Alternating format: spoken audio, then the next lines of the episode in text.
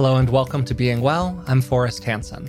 If you're new to the podcast, this is where we explore the practical science of lasting well being. And if you've listened before, welcome back. This will come as no shock to you, but nobody lives a perfect life. Even in the course of lives that are generally pretty good, we all pick up our share of bumps and bruises. Many of these arise through our relationships with other people.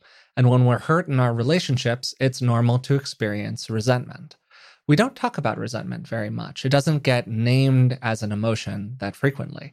We're more likely to talk about anger or fear or sadness. But resentment is a kind of combination of all of these difficult feelings, and for my money, resentment and bitterness causes as much harm to our relationships and to our own well being as any other emotion. That's what we're going to be exploring today where resentment comes from, what it does, and what we can do about it. To help us do that, I'm joined today, as usual, by Dr. Rick Hanson. So, Dad, how are you doing today? I'm good, and I'm thrilled that we're getting at this topic. Yeah, I think that it is an awesome topic. I'm really glad that we're going to be exploring it today. As we were just talking about a little bit before we started the recording going, it's such a contributor and it can be seen in so many ways socially in terms of our relationships, our politics, and uh, just a lot of other things that are going on in the world right now. But before we kind of get into that, I just want to give you a quick reminder about my YouTube channel, actually. It's youtube.com slash C slash Forrest Hanson. And if you prefer to watch these episodes rather than listen, it's actually uploaded over there right now. And I've dropped a link to it in the description of today's podcast. Also, you can find us on social media. We're on all of the platforms, particularly at Being Well Podcast on Instagram.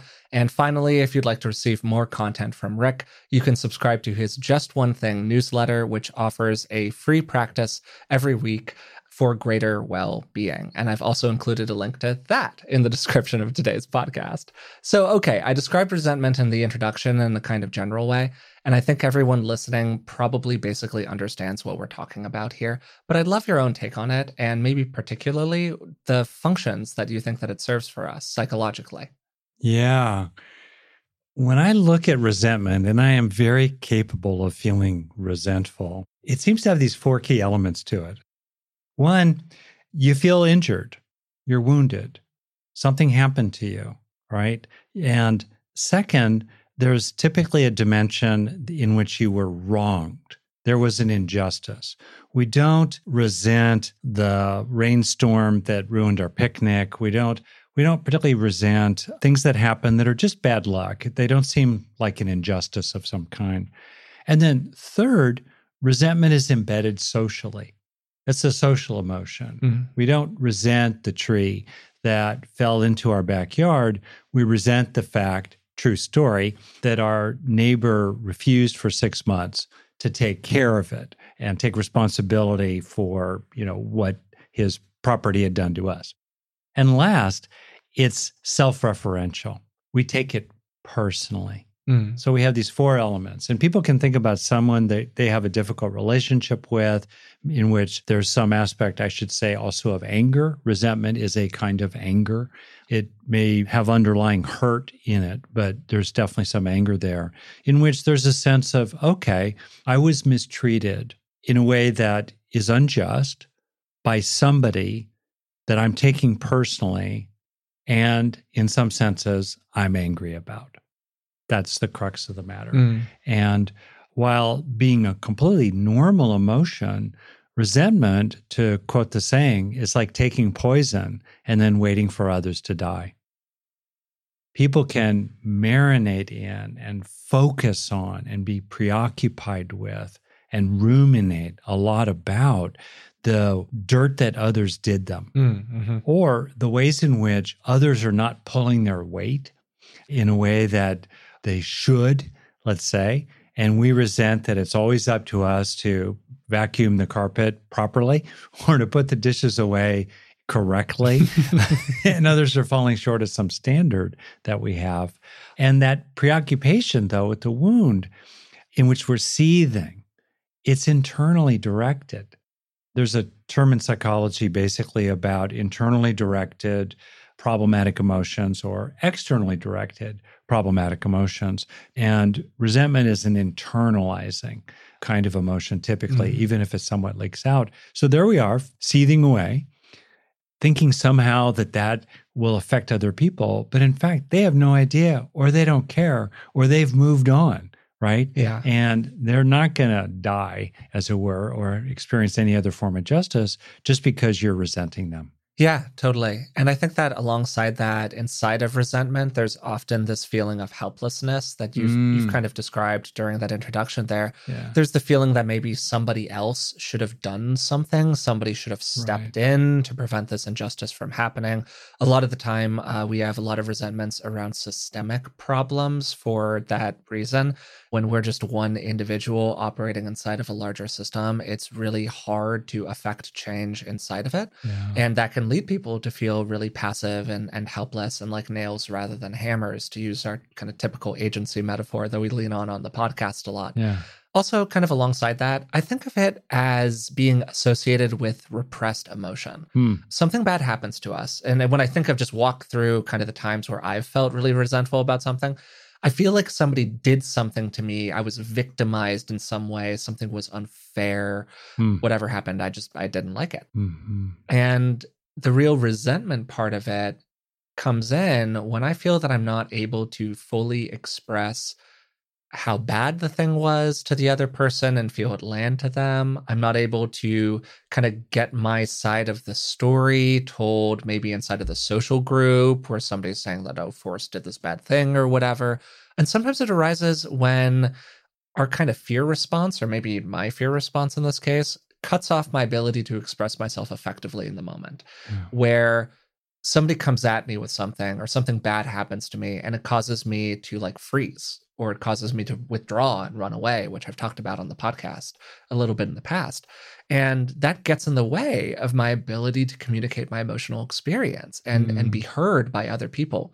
And that kind of like clamming up of the emotion often evolves from fear and sadness and vulnerability into anger and resentment and emotions that are kind of more like aggressive they're more they're more uh, stabbing in nature toward other people huh. as opposed to those kinds of softer emotions that maybe we're just feeling inside of ourselves how do you find that feeling hurt or let down you know left behind something like that left out hmm. uh, those softer feelings um, how does that develop the add-on of the angry aggrieved sometimes vengeful resentment? Yeah, it's a great question. We've talked about anger a lot on the podcast, and there are sort of different theories about anger. Some people like to refer to anger as being a secondary emotion.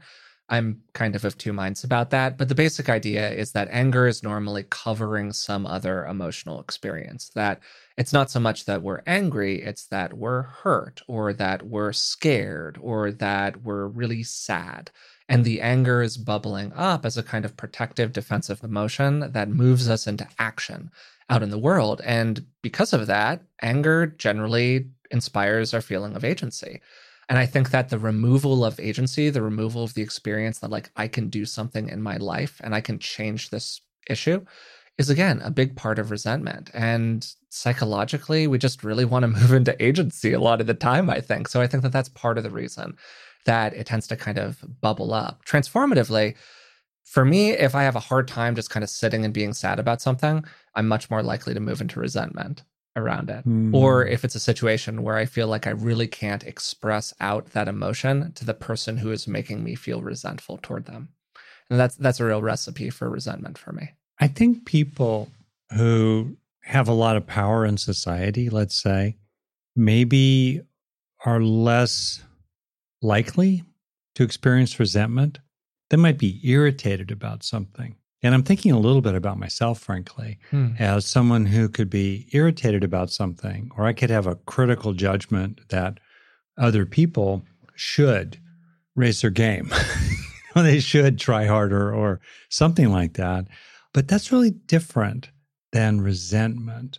And I wonder if part of what's really central to resentment, and this is where I can tap into experiences I had when I was younger and I had less power. I was more one down mm. going through school, mm-hmm. in which we feel that others are lording it over us in some way, or they got away with something. Yeah, I think that's a great phrase. They got away with something. I, I think that's a major characteristic of resentment experiences. Yeah. And then the anger starts to really come. It moves from simply, you know, being irritated or critical or hurt. Not saying those are the greatest, not saying they're bad either, just right there. But where does it move into this sense of grievance, Mm. being aggrieved? You know, we tend to not resent people who have less status or power than we do. We tend to resent people who use their higher status. They cheat, they get away with something. They win the game because they lied or they snuck in something or they bribed the umpire. I have no idea what, right? hmm Anyway, that, I think that's really interesting to reflect on. We're going to definitely talk about what to do about it, I'm sure. But I think just exploring it, because, you know, resentment is one of those emotions or experiences, experience altogether, because there's a cognitive aspect. You think a standard was violated, right? There was an injustice, and there's definitely a sense of taking it personally. And then there's the the wound of it, and then there's the anger around it. But with all that, it tends to get very congealed, very knotted up. It's like a Mm, mhm. tightly knotted knot um, that tends to resist close inspection. And therefore, us trying to unpack it, you know, tease apart the threads of the experience of resentment, I think can be really helpful to people. You know, what do you think was the standard that was really violated here? How bad is or was the injury? And can you accept it? Can you feel it? Doesn't mean liking it. And can you be aware of the social context, the framing? And can you be aware of ways that you take it personally? You think maybe they did it on purpose or they were morally negligent in ways that you take personally? And can you be aware of maybe some softer feelings underneath the righteous anger? There's a righteousness in the anger as well, right? So, this unpacking of these five elements, I think, can actually be freeing for people. Yeah, before we go into the kind of what to do about it part of the conversation, uh, which you're already starting to sort of lead us into here, I want to spend a little bit of time talking about uh, two sides of the coin the costs of resentment, and then potentially some positive aspects that can be associated with what we typically consider a pretty negative emotion.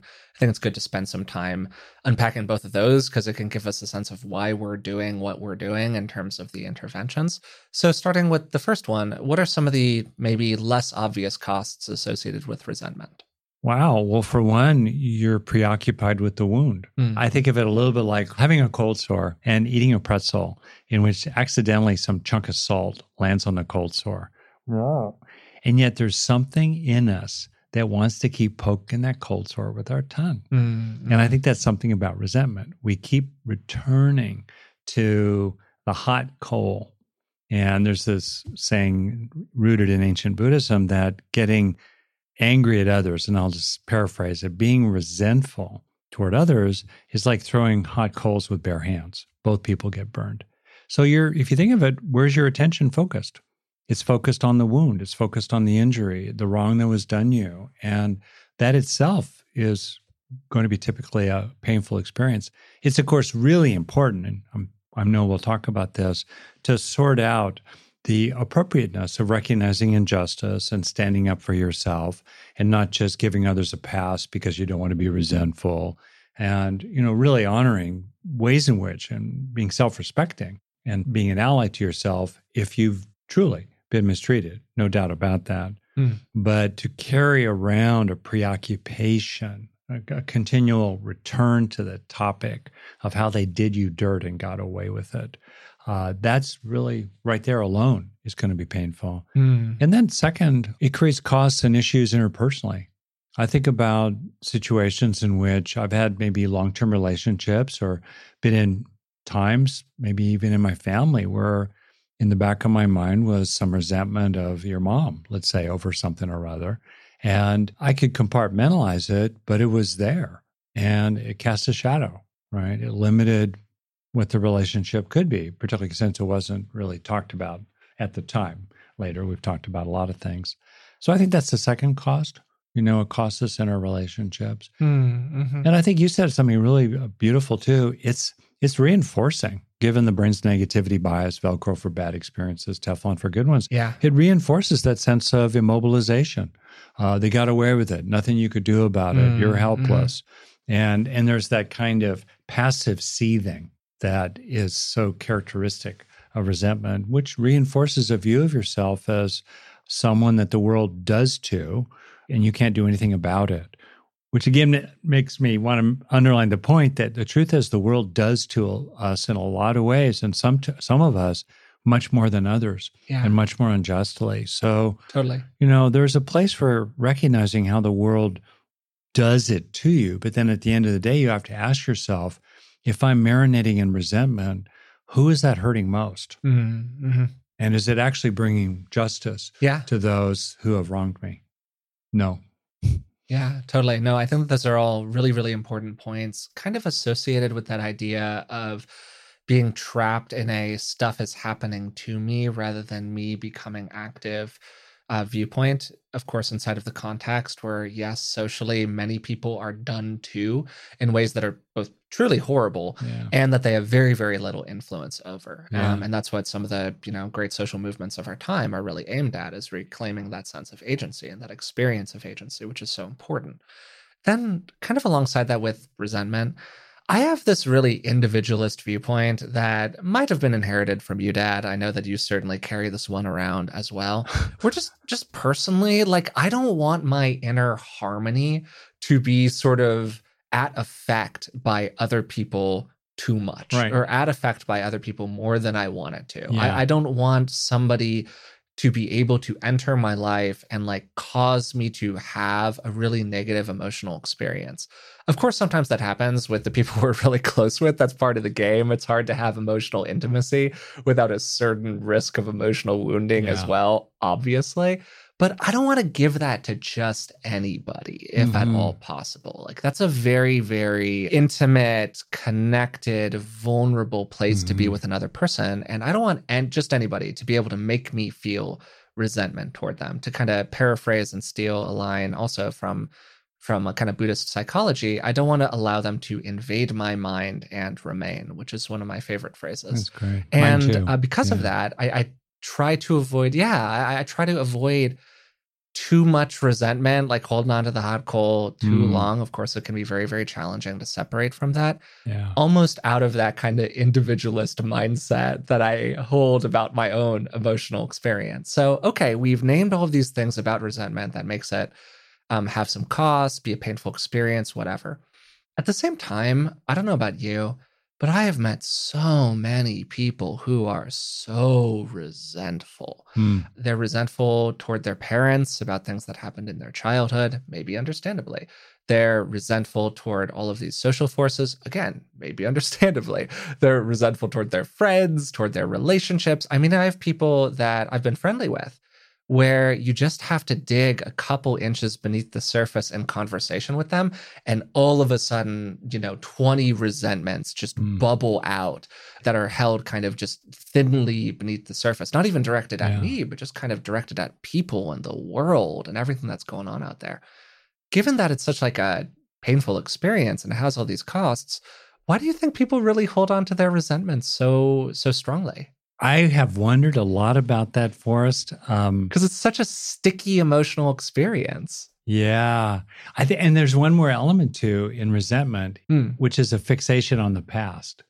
Occasionally, it's present centered, particularly if they got away with something and I'm in the present bearing the cost of that, or in the present because they got away with it. Now they're one up, or they, you know, they got the award, but they really cheated as we were rounding the turn in the race and they got away with it. And that success now continues to create benefits for them. There is sometimes something about that in the present, but a lot, it's a preoccupation with the past.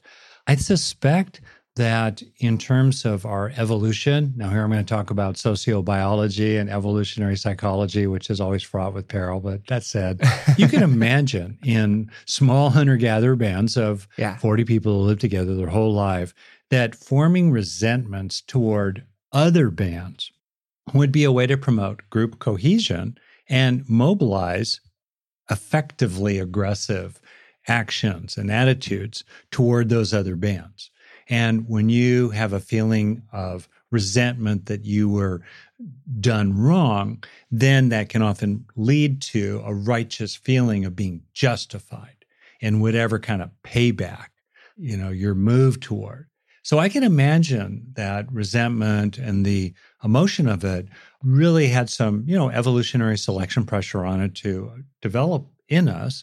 There's a little bit of evidence in even studies on rats that rats can resent others for getting a sweet that they don't get themselves. And then they'll be more likely to kind of punish that other rat for getting that goodie that they rat one witnessed rat two getting. And rat two is rat one is in human terms mad that they didn't get their mm, share of the cookie mm-hmm. and they're going to take it out on the other I did not know that. That's really interesting. We're talking, you know, neurological machinery yeah. Uh, in them that's very analogous to our deep motivational emotional machinery from creatures from whom we diverged in the evolutionary pathways. Yeah. You know, 10, 100 million. However many million yeah, years ago. Yeah. yeah, a long time ago.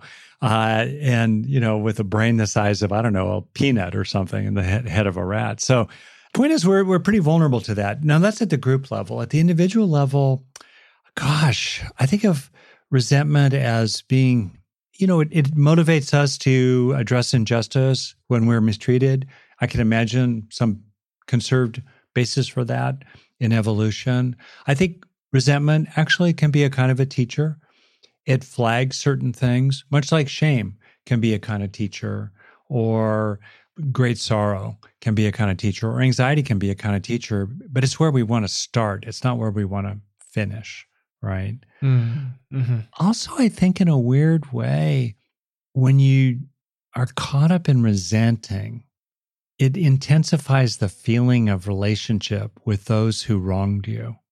And often those are family members, relatives. Mm-hmm. That's really wow. Exes. Yeah. I didn't expect you to pull that one out, Dad. That's really interesting. I'm going to think about that one. Jeez.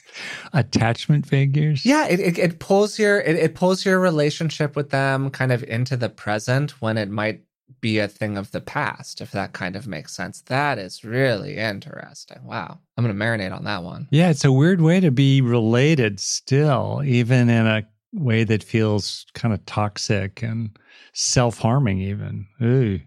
Yeah. the mind is a mess. That's why I love it. I'm not ready. I, am not prepared with a reaction because I it's uh, we we generally gin up kind of a show notes thing before we start talking with different ideas about what we're going to talk about and that one's not in there and that is that is a great point i'm going to have to really think about kind of how i feel about that but my my initial my like first reaction to it is that i think that that's completely fascinating and i think that you're totally right on resentment is a way of keeping people alive in our life when maybe they are no longer alive in our life and Sure, there are good aspects of that. Normally, we're resentful toward people when they've done bad things to us, obviously. But there's also, and I want to be delicate about this because I, am just shooting from the hip here. Yeah. So take anything that I say here with a grain of salt. It's a little bit, what you're referring to is almost a little bit similar to trauma bonding, mm-hmm. where people can develop a kind of attached relationship yep. to those that did really awful things to them. And maybe resentment is kind of an unhealthy way of reactivating that bond, or it's a way that that trauma bond keeps on sticking around, yeah. even when in our kind of conscious mind, we know that this is not a good thing for us. We know that this wasn't a good person for us. So, wow, 10 out of 10 on that one, Dad. I didn't didn't think about that one at all. Wow, thank you. and to be clear, we're we're unpacking resentment here. Yeah. Not in a way that quote unquote blames the victim. Oh yeah. It's more offering ways for people to explore their own experience and see whatever rings true. That's always the real measure whatever rings true. And totally. so I'll, I'll toss out another one here, kind of along the same lines that resentment, in some ways, I think, can function as a defense against the grief of irrevocably losing a relationship or changing it irrevocably it's a way to kind of keep that person close to you. You know, uh, what's the Godfather line? Keep your friends close and your enemies closer. There's something about that. It's a form of clinging. That's a defense against really facing that. Let's say they really did you wrong, and they're not going to be with you anymore, or you don't want to be with them anymore. And also, I think resentment can be a defense against the grief of living with the fact that they're going to get away with it. Mm-hmm. This injustice will not be rectified. There's no rectification. There's no punishment for them. You will not be made whole. This loss will not be repaired. You will not be repaid. You will not be properly recognized. The glass shattered and was broken and will never be mended and put back together again. Ah. Mm. And there's much of life that lands on us in that way, inevitably, right? And it's it's hard to face it. I, it it's ennobling, going to the ennobling first truth taught by the Buddha of the truth of there is suffering, there is unsatisfactoriness, there is dukkha in the language of Pali, early Buddhism. We will not be made whole.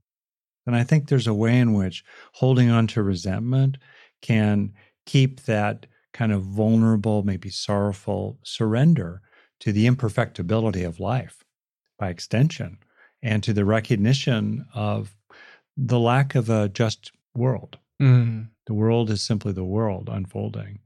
And um, we are not sheltered from the storm of bad intentions on the part of other people to connect to that and kind of expand it a little bit, referring to something that I said earlier in the conversation, I think that such a huge part of it is the way in which, just like you're saying, resentment shields us from more vulnerable emotions. Yeah. A lot of people, not everyone, but a lot of people have an easier time connecting to anger than to sadness. I have an easier time connecting to sadness than to anger. It's probably why I don't immediately go into resentment, although I'm certainly capable of it. Um, but it's not like my emotional experience of choice, if you will. If you want to think about like, you know, your drug of choice, my drug of choice emotionally is definitely like sadness or, or anxiety. But some people, their drug of choice is anger. And part of the reason for that, I think, is because like it protects them yeah. from the sadness and the vulnerable emotions that they're they're not so comfortable feeling. So I think that's another reason that people kind of hold on to their resentment maybe a little bit past its expiration date. This episode is sponsored by BetterHelp. What would you do if you had an extra hour in your day? We're all looking for more time, but time for what? It's easy to waste time doing the things that don't really matter, and it can sometimes feel like we never have time for what does. Learning what we really value and making it a priority in our lives is something therapy can help us with. As you probably already know, I'm a huge believer in the power of therapy, and working with a therapist has made a huge difference in my life. If you're thinking of starting therapy, give BetterHelp a try. It's entirely online and designed to be convenient, flexible, and suited to your schedule. Just fill out a brief questionnaire to get matched with a licensed therapist, and you can switch therapists at any time for no additional charge. Learn to make time for what makes you happy with BetterHelp. Visit betterhelp.com slash beingwell today to get 10% off your first month. That's betterhelp, H-E-L-P dot com slash beingwell. As somebody who's really struggled with skin issues like acne over the course of my life, I know just how great it is to not stress about what's going on with your skin. That's why I'm excited to tell you about today's sponsor, OneSkin. Their products make it easy to keep your skin healthy while looking and feeling your best. No complicated routine, no multi step protocols, just simple, scientifically validated solutions. The secret is OneSkin's proprietary OS01 peptide. It's the first ingredient proven to work with the aging cells that cause lines, wrinkles, and thinning skin. And as somebody who's used plenty of complicated routines in the past, I love the simplicity of using their OS01 face topical peptide. Just cleanse, pat your skin dry, and apply it twice daily. Get started today with 15% off using code BEINGWELL at oneskin.co. That's 15% off oneskin.co with code BEINGWELL. After your purchase, they'll ask you where you came from, and please support the show and tell them that we sent you. If you like being well, I think you'll really enjoy the Dr. John Delony show. Dr. John's show was recently in the top five of all podcasts on Apple Podcasts, which is just an incredible accomplishment, and it speaks to how much value people get out of the show. Dr. John has a PhD in counseling, and he's been working with people for over 20 years. And the show has a very cool format. Real people call into the show, and he walks them through how to navigate a tough situation related to common challenges. Maybe it's something related to their relationships, anxieties, or emotional well being. He explores a lot of topics that are similar to what we talk about on this podcast. But while we can sometimes be pretty theoretical in nature, the format of John's show just creates a lot of directness and practicality to it. I think it's actually a really nice complement to what we do here on Being Well. No matter what you're going through, the Dr. John Delaney Show is here for you. And if you ever need some advice, you know who to call. Listen to the Dr. John Delaney Show wherever you get your podcasts or follow the link on our website. There are healthy aspects to resentment as well, or at least aspects of it that maybe we could think of as being healthy. To start with, there are absolutely people who have a very hard time recognizing when they've been wronged. They tend not to stick up for themselves. They might not be in touch with the healthy aspects of that, like strong presence that we think about sometimes when we think about anger. And for those people, feeling resentment can be really useful in some circumstances. For starters, it's a really good indicator when you maybe should be pissed about something. Yeah. It's a really good indicator when you're dealing with somebody who maybe you shouldn't trust in the future. Um, so if you are somebody who has who is kind of maybe a little bit more in uh, in my camp in terms of leaning on anxiety or sadness more than you lean on anger emotionally, resentment can be a really good indicator that maybe there's something out there that like you should actually truly be bothered by. Oh, really good. Um, often we resent slights or affronts mm-hmm. to our dignity, and you're exactly right that there is definitely the indicator value of resentment. There's also the indicator value of resentment as in a kind of selfing alert. Mm. In other words, it tells us to pay attention to the degrees to which we feel whole as persons. Because when we don't feel really whole and nourished and fed from the inside out in healthy ways as persons, we tend to get prickly and defensive about our status as selves. I'm making that distinction between the totality of the body mind process unfolding over time, person, you're a person, I'm a person. But then there's that sense that there's some kind of an entity inside that we want other people to treat well and to think well of.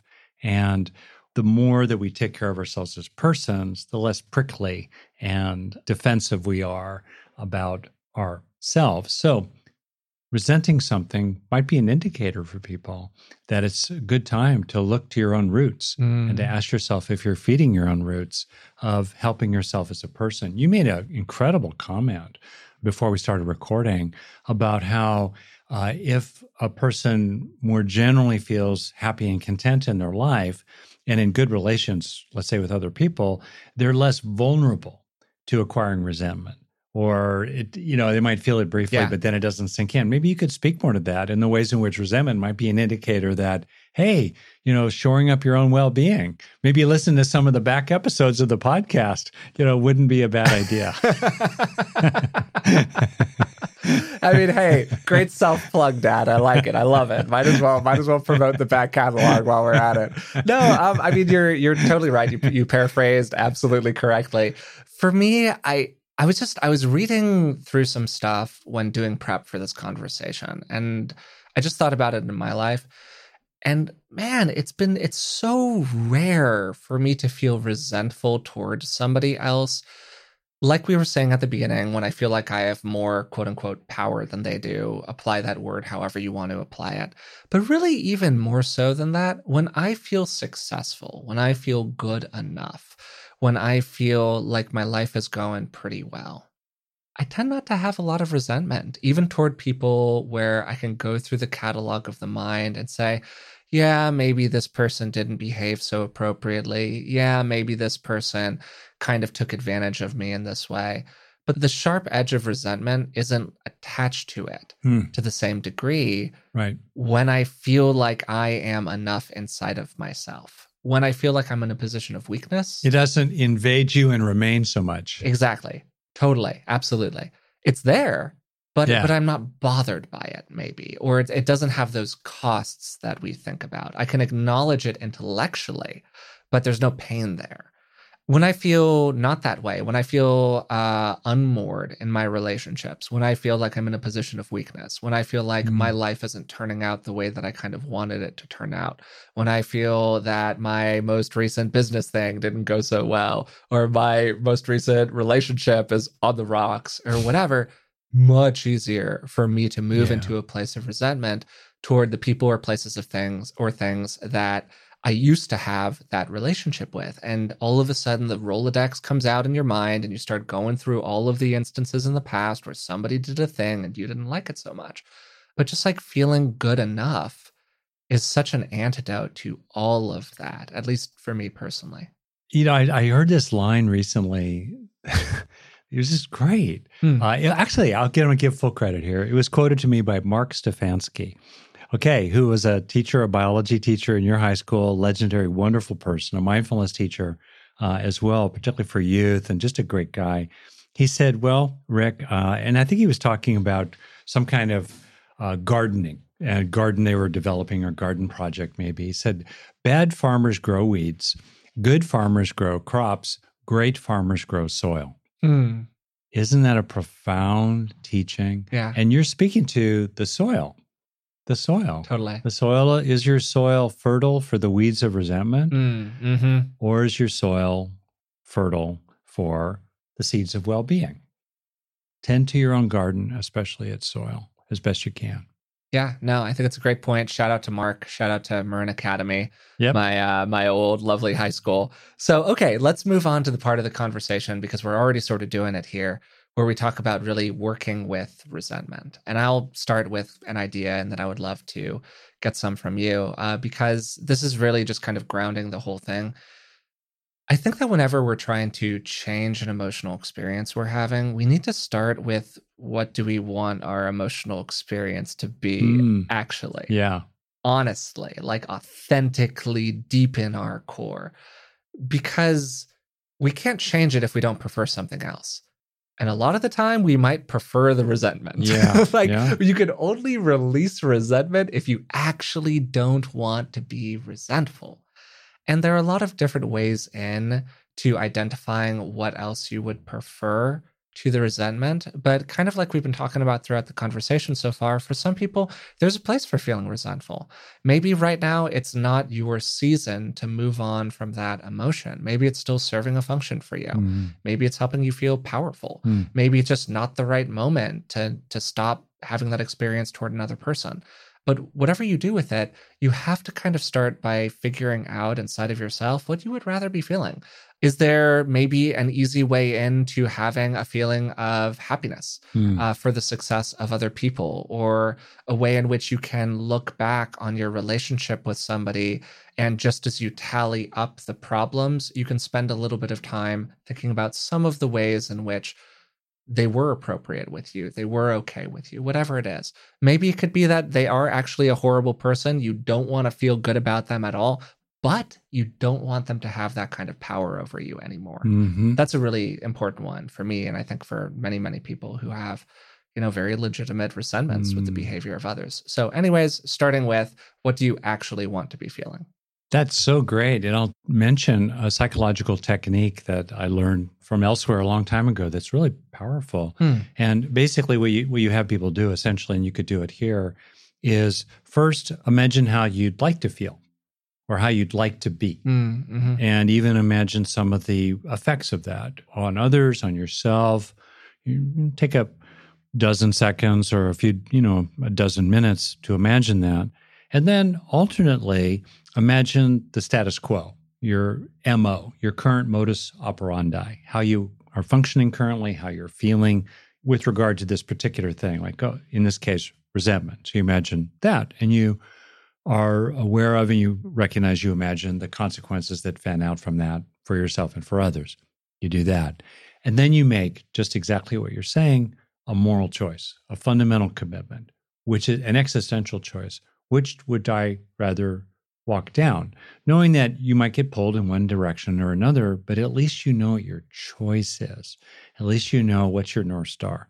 And usually people choose the higher road, I'll call it that. But it's not because it's the right road, it's because they're aware of both those roads and they make a particular kind of choice. Mm. So that's a bit of an exercise, actually, that people can do, I think.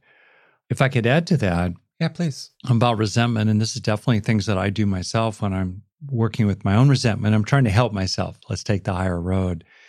Is you're helping yourself somewhat disengage from, let's say, the lower road of resentment. And there are three things in particular I think that do help us disengage from it. And they all kind of mush together, but I'm going to describe them separately as three distinct things. One is the element of self compassion. Mm. It hurts. There was a loss. Something happened. It landed. What's that feel like? And even unpacking the really softer, sometimes younger feelings, often what turbocharges resentments about something that's occurred these days is the residue of injustices and wounds and grievances and letdowns and betrayals and hurts from others that have happened in previous years. So you can kind of sense down to maybe the younger, perhaps, resentments that underlie the current one. Okay, compassion for yourself. Second, naming the standards that were violated, naming the injustice, naming to yourself the wrong that was actually done. And this can help to make sure that you're not overstating the wrong that was done. And it can help you appreciate that maybe something that you resented is just a matter of cultural preference. Uh, you had your way, you grew up maybe in a certain religion, certain culture, certain town, to think that some things are self evidently, obviously the right way to be.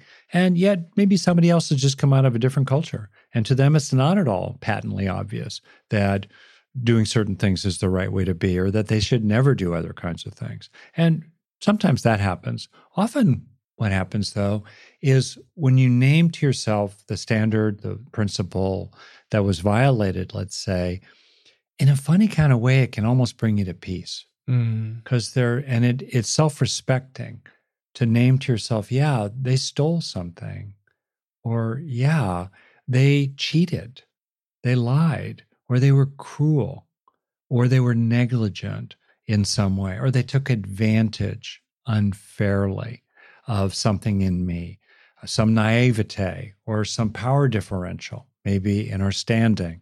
Uh, they were a sixth grader picking on a fourth grader, something like that. You, when you name the principle to yourself and you really name it clearly, there's some way in which it's freeing and easing and relieving. And then the third element that's often the case is the feeling of somehow being let down by others who didn't protect you or didn't step in or didn't levy justice on your behalf on the head of the person who wronged you. And uh, being honest about that, being in touch with that. Maybe it's just sort of an assumption that other people should have done something, but when you look closely at it, you know, they couldn't. Other times you think to yourself, yeah, the referee blew the call. Yeah, the judge was on the take. Yeah, the fix was in. Yeah, my parents should have seen it. A reasonable standard for parents. They should have stepped in. Yeah, you know, so but you kind of unpack that social dimension. So those three reflections or, or processes self compassion, mm-hmm. second, naming the injustice, the standards, the principles, the norms that were violated, let's say, and then also the role of other people. That can help us to become less trapped in and invaded by the lower road and therefore freer to walk the higher road. That's a great group of practices and techniques that actually, if you kind of smush all of them together, gets to the next thing that I kind of wanted to name here, which is communication. Ah, yeah. Resentment is a great indicator that we have a unresolved communication of some kind. Mm. There's something inside of us that we haven't expressed directly. Sometimes that's not the case, of course. But often what I find, particularly in relationships with people who aren't like horrible abusers. I'm talking about the resentments that we have toward our friends, toward our good enough but imperfect family, those kinds of close, intimate resentments that often can be the most the most lasting for the reasons that we we said in the beginning how when we are inside of those more intimate relationships with people the emotions that we have attached to them are so much more potent. And resentment can be a clue that there is something that we haven't said to somebody else. When i've had the opportunity to authentically name my resentments to other people even if i named them and the person ultimately did not come through if they didn't accept responsibility if they didn't see it the way that I saw it, if they continued to be a problematic person. Almost always, nonetheless, I felt less resentment at the end of the process than I did at the beginning.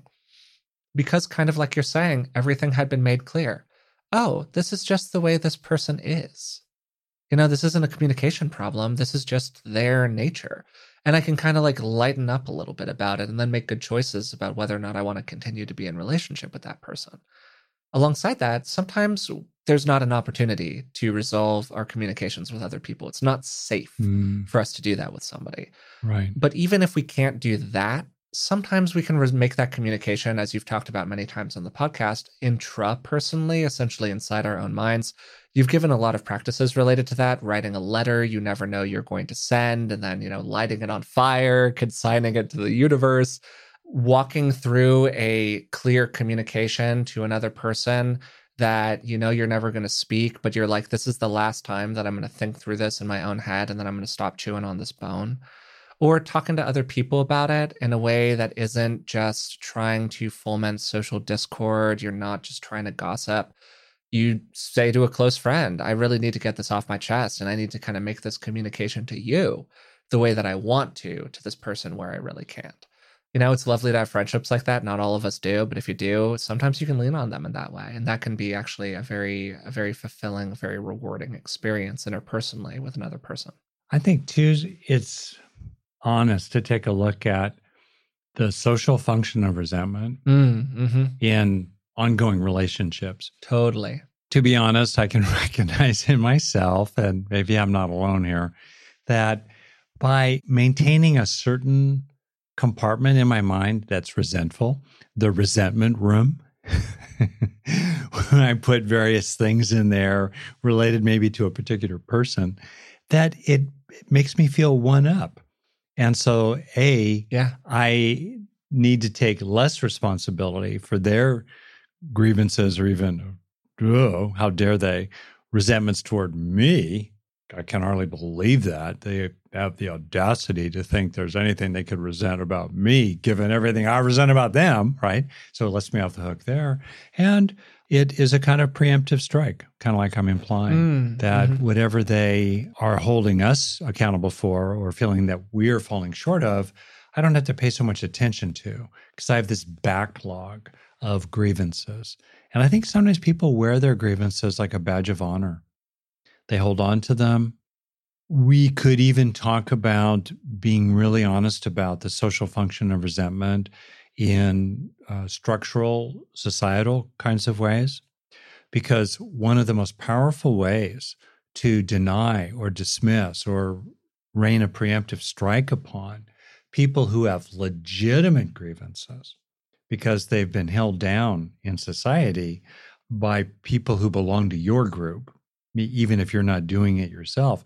One of the most powerful ways to preemptively strike against the legitimacy of their complaints is to cultivate, fixate upon, even manufacture grievances and resentments of your own. And we certainly see that, I think, frankly, to name it, in certain, I'll call it white supremacist circles, to really invent resentments and grievances as a way to avoid addressing the incredibly legitimate and understandable resentments and grievances of people of color and other people who've been really put down structurally and historically in generationally consequential kinds of ways. Totally, full agreement. Um, I think that that's a great articulation of it. And it's just an indicator to me of how powerful resentment is that if you look at the political landscape in the United States, and you know, this is a different podcast. I mean, you know, we could do being well after dark one night where you and I just, you know, spitball about this kind of stuff. It's a very different podcast, though.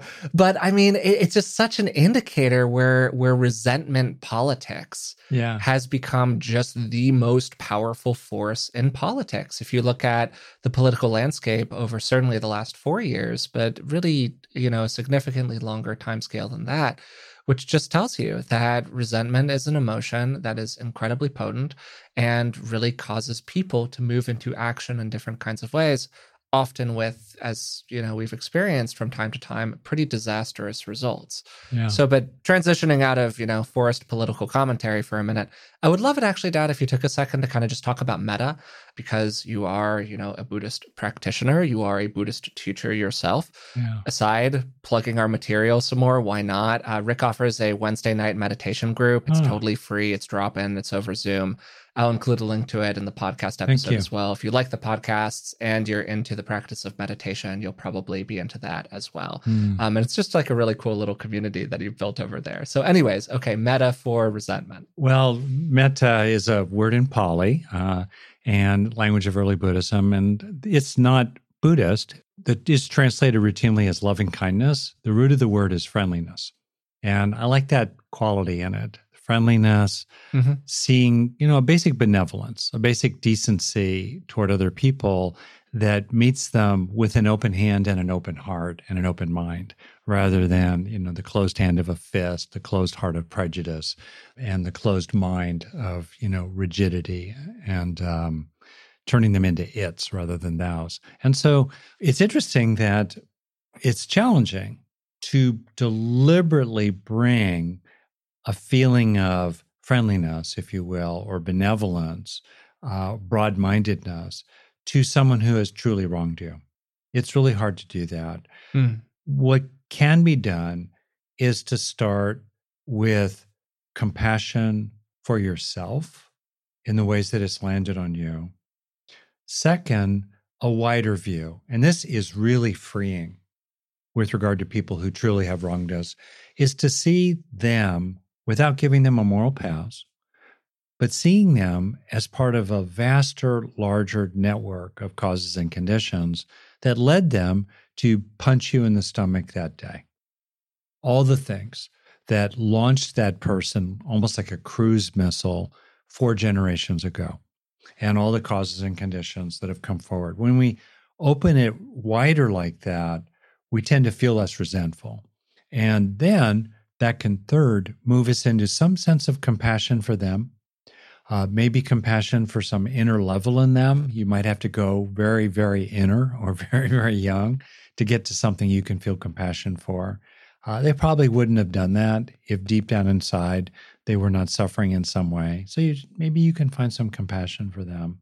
Doesn't mean you agree with them, doesn't mean you approve of them. You haven't yet moved to metta. You have not yet moved to loving kindness or simple friendliness, but you're moving in that direction. And then you might basically come to a place that I think is a very beautiful place to come to, where regardless of what the others are and what others are doing, there is a kind of unconditional goodwill, a kind of unconditional benevolence or or a blessing orientation to put it in a certain framework that doesn't have to be religious, but a kind of field that radiates from you of goodwill, of wishing others well. That can include wishing also that they experience justice mm-hmm. for the mm-hmm. sake of wishing even more others well, and for the sake of recognizing that it actually can serve people to go through a justice process for their own sake long term. So you you sit in a kind of wishing well, a kind of fundamental friendliness that's like radiating, I think, Wi-Fi from a base station.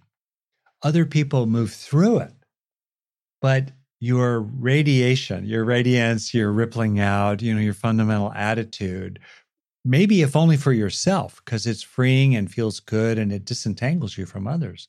That kind of fundamental attitude of goodwill is not contingent on what others do. Your actions may be contingent on them. You might report them to the police or file a lawsuit or complain to a licensing board or refuse to see them at, at, Christmas or the holidays ever again, whatever it might be, or tell everybody you know about what happened. You might do those things, but without ill will in your heart, mm. without hatred mm-hmm. invading your mind and remaining, without it corroding you. Uh, without that side of the force, you know, taking you over and corrupting you, if you will. Yeah. So, and so you're in that attitude, including for your own sake, irrespective of what they do. Mm. And it's really actually a beautiful place in a very genuine way. You can just look at someone who has wronged you and while seeing them clearly, while pursuing justice, while taking action, while protecting yourself, while taking care of yourself as a person, you look at them and you just kind of shake your head and go, wow, wow. You want to stay away from condescension you want to stay away from subtleties of disdain and contempt. But you look at them and you go, wow, you know, I don't know all of what led you to do that. And wow, you know, uh, I'm so sorry that it's like that to be you. Yeah. And again, like I said, stay away yeah. from disdain and contempt, but there's something about it that's mm. that's pretty compassionate and and you wish them well. Anyway, that's a pretty good place in which to sit. Thanks for inviting me into that. I kind of blathered on there maybe a little bit, but it's a deep, deep thing to be able to find that fundamental freedom. No, I, I, thought I thought it was great, and it really gets us into something that I just want to touch on a little tiny bit at the end here because I think that it's an important umbrella for the whole conversation, and it's a point that's really central to what you were saying about metta a second ago. You can have metta, or you know, loving kindness in your heart, which includes in a generalized sense, all beings, yeah. without excusing people's behavior. Excellent. And that's a really, really key distinction. Yeah. Just because you let go of your resentment doesn't mean that you forgive the person for what they did. And one of the things that we talked about in the book Resilient, which we wrote together, is this idea of disentangled forgiveness versus full pardon forgiveness. It's yeah. an idea that you've really workshopped through the course of just your writing. You've written a lot on it. And to very, very quickly summarize it, when we forgive somebody in a disentangled way, it doesn't mean that we think that they're a great person. Mm-hmm. It doesn't mean that we fully necessarily forgive them for what happened. I, I mean, it doesn't even mean that we stop being bothered by it on some level. Mm-hmm but we want to remove the sharp edges from it. We want to kind of have the hands up and just go, I don't want to worry about this anymore in the way that I have been worrying about it. I don't want to think about it anymore in the way that I've been thinking about it. Again, returning to the line, we've said five or six times so far. I don't want it to be stuck in my mm. mind. I don't want it to stay there. And that's the power of disentangled forgiveness. It's it's the universal shrug when you kind of come to terms with yourself and you realize, look, I'm going to do what I can out in the world to make things right, including if that means, as you were saying, talking to the licensing board or not going to Christmas dinner with the family anymore. And then I'm going to move on and I, I'm going to live my life as well as I can. And I don't want this person to have power over me anymore. So I'm going to forgive them in the manner that I need to in order to get to that point and that could be a very very small matter. you know that does not have to include a lot. Um, and i just think that that's so important here because it's easy to get kind of sucked into this idea of well of course i'm still resentful because what they did was bad. And it's like well yeah what they did was bad but i don't want you to still be suffering over it. Yeah and that's like the critical distinction. That's so clear for us and uh, it's like we give them power over us, right? bad enough that they wronged us in the first place, really bad on us that we give them the power to keep wronging us in our mind again and again and again as we rehash it. Yeah, and that and that preoccupation is the killer. And that's really what we're trying to avoid in this whole conversation that we've been having today on resentment. So I think that that's a great place to leave it. Um, I think we explored this topic in pretty good detail. If you have any questions about it, you can reach us at contact at beingwellpodcast.com.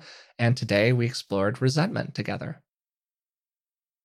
Resentment is a kind of interesting emotion because it brings together qualities of many other emotions. Often it's based on a feeling of anger directed at another person, which, you know, may or may not have sadness or fear that resides underneath it. Resentment is also a social emotion. It's something we direct at other people. We don't generally resent a storm that comes along and ruins our day, but we might resent a person that does the same thing. It also often tends to involve a feeling of mistreatment or injustice that somebody else got away with something that they shouldn't have. And maybe that somebody, anybody, should have stepped in to help us out.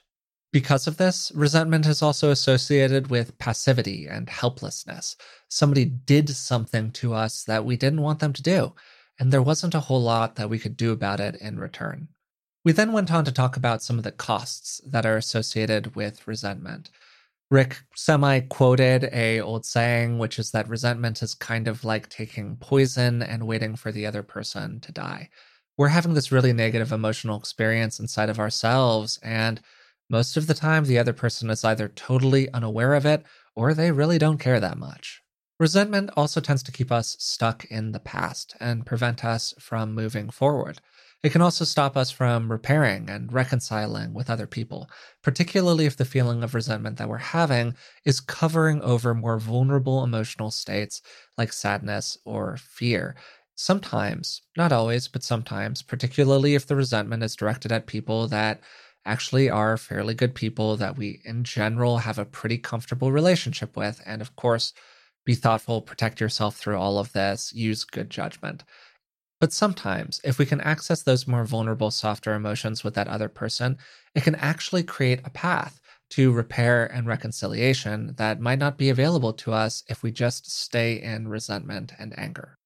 Then I kind of closed that section by mentioning my very individualist viewpoint, where I didn't want other people to have the power over me that resentment implies. Like I said a second ago, often when we're resentful towards somebody else, they really don't care about it. And they're making us feel pretty bad and they're not experiencing a lot of cost in return.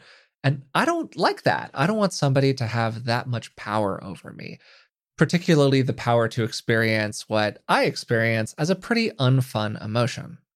We then talked for a little while about how, even though there are all those costs, people are really attached to resentment anyway. And I asked Rick why he thought that was. He gave a couple of different answers. One of them totally blew my mind, and it was that resentment can kind of keep us in relationship with somebody who maybe we're not in relationship with any longer. And even if this person was a negative person in our life, even if they caused us to experience a lot of suffering, sometimes there's a part of us that still has an emotional attachment to that person. And releasing our resentment toward them might also be kind of like releasing the last thread of connection that we have with that individual. We spent a little while talking about some of the healthy aspects that can be associated with resentment, particularly if you're somebody who doesn't naturally move into anger Resentment can be a real indicator that, yeah, something actually bad happened here, and it's really appropriate for you to be upset about it.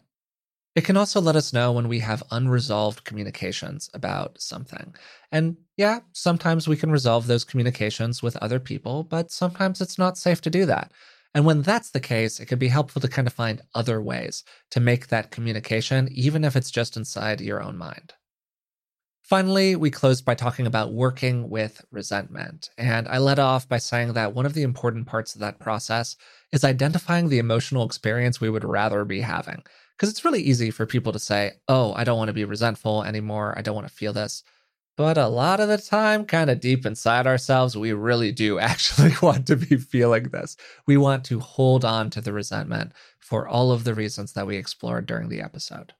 So, a critical first step is opening to some other kind of emotional experience. And this really connects to two other things we talked about metta and disentangled forgiveness. Metta is a kind of loving kindness, a warm heartedness directed outward, theoretically toward all beings, but you can kind of choose how you want to frame that and uh, choose, you know, who you feel authentic about directing that kind of warm, loving emotion toward. Then, with disentangled forgiveness, we're not extending somebody else a full pardon. We're not saying that what they did was okay. We're not saying that we want to be in relationship with them again in the future. We're just saying that we don't want to be thinking about this anymore, and we don't want the other person to have that kind of power over us. And moving into that form of forgiveness, where you don't fully forgive them, but you forgive them enough to move on with your life, can actually be a really powerful stance from which to operate. If you've been enjoying the podcast, we'd really appreciate it if you would take a moment to subscribe to it through the platform of your choice and maybe even leave a rating and a positive review. It really does help us out. Also, if you'd like to support the podcast in other ways, you can find us on Patreon. We're at patreon.com slash beingwellpodcast. And for the cost of just a couple cups of coffee a month, you can support the show and you'll receive a bunch of bonuses in return. Finally, a few things that we mentioned during the episode. Rick has a newsletter. It's called Just One Thing. And each week he shares a freely offered wonderful practice aimed at improving your well being. I think that the newsletter has something on the order of 200,000 subscribers. People really love it, and it is a wonderful content offering. I've included a link to it in the description of today's podcast. Also, you can find us on social media. We're at Being Well Podcast on Instagram, and Rick and I both have our own individual accounts on Instagram and Facebook. Finally, if you're listening to this and you're thinking to yourself, you know what, I would really prefer to be watching these in the future, well, now you can. Most of the videos of the podcast episodes are uploaded to my YouTube channel. It's youtube.com slash C slash Forrest Hanson. That's it for today's episode. Until next time, thanks for listening.